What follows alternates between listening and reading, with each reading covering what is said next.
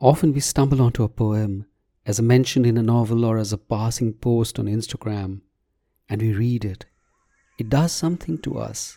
We reread it, and we stop, and something begins to happen to us. There is a tenderness we have never felt before. Something shifts inside. Without meaning to, we are changed.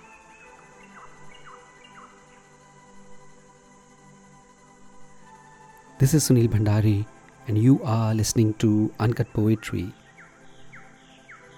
Ruins have permanent flames.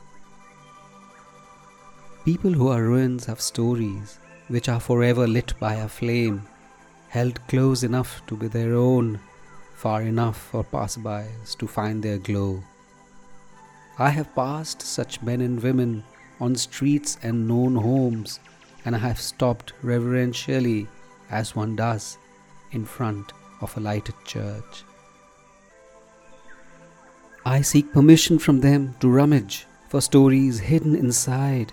In the penumbra, there is always an alcove for magic treasured as tales. And their craggy lines light up to know their lives did matter after all, that their dust encrusted deeds were a lesson, that their wisdom was not gained in vain.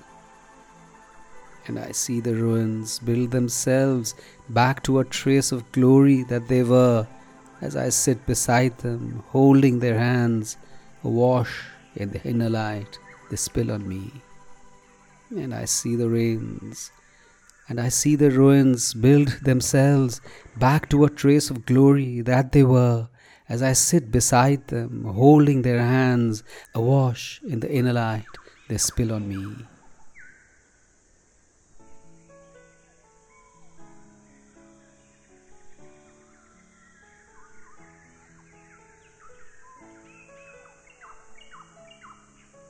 Old age is often a sadness not so much for the slowing and breaking down of the body's machinery, but because how it brings invisibility to the aged. Because if there is one section of people who are ignored as if they don't exist, it is often the aging. As the world swirls around them with all its passion, conflict, confusion, interaction, conversation, they are there in the middle of the whirlpools. They are seen and then unseen. Nobody seems to have time for the old. There they sit, quietly, often in a corner, observing the drama, silent with their opinion. Maybe they were once told roughly not to interfere. Thinking of how they had faced similar situations, knowing how things would turn out, but alas, never turned to, never asked for. By being ignored, they are rendered static in the daily flow of life, they are bathed and alert, seated and waiting, looking tentatively into the busyness of their loved ones' lives, asking softly what was up, what was the rush, if there was any help required, but are brushed off gently by a good soul, not so gently by the one who thinks them to be a waste of time and they sit quietly with their newspapers and memories, hushed tones and shaded looks, both proud and concerned. They see the living dynamos with their blood in them, making a life of their own with their own choices and decisions, but often immolating themselves in self lit fires. And then, unasked, they get up from their wheelchairs and break open the glass door of the fire extinguisher and save the souls of their offspring the way they did when they were young. And suddenly, the invisible becomes visible, the useless becomes useful, the extinct becomes extant.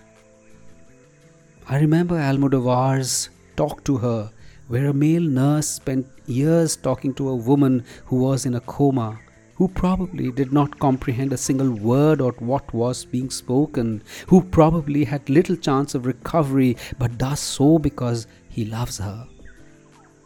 I often wonder what stops us from doing the same with the elderly in our family when they are not even comatose and would be absorbing of what we say, observant in what they give.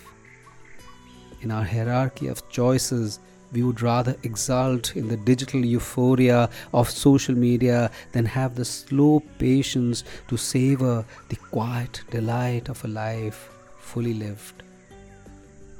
If only we go beyond our professed love for our parents and other aging loved ones and actually spend time with them with words or merely sharing silences, we will come back awash in light and drenched in gratitude. Attention is the soul and water and sunshine for an aging soul. As the sun sets and we revel in its afterglow, grace fills our soul, and the tenderness of what we give comes back to us and makes us malleable and alive.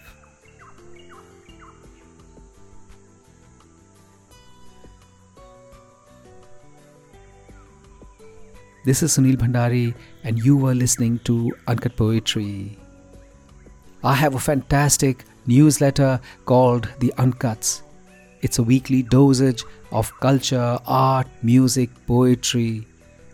Please do subscribe to it. The link is in the notes. And if you love this episode, do share it with someone you love and follow Uncut Poetry on Spotify, Apple Podcasts, Gaana, JioSaavn, or wherever you get your podcasts from. See you next week.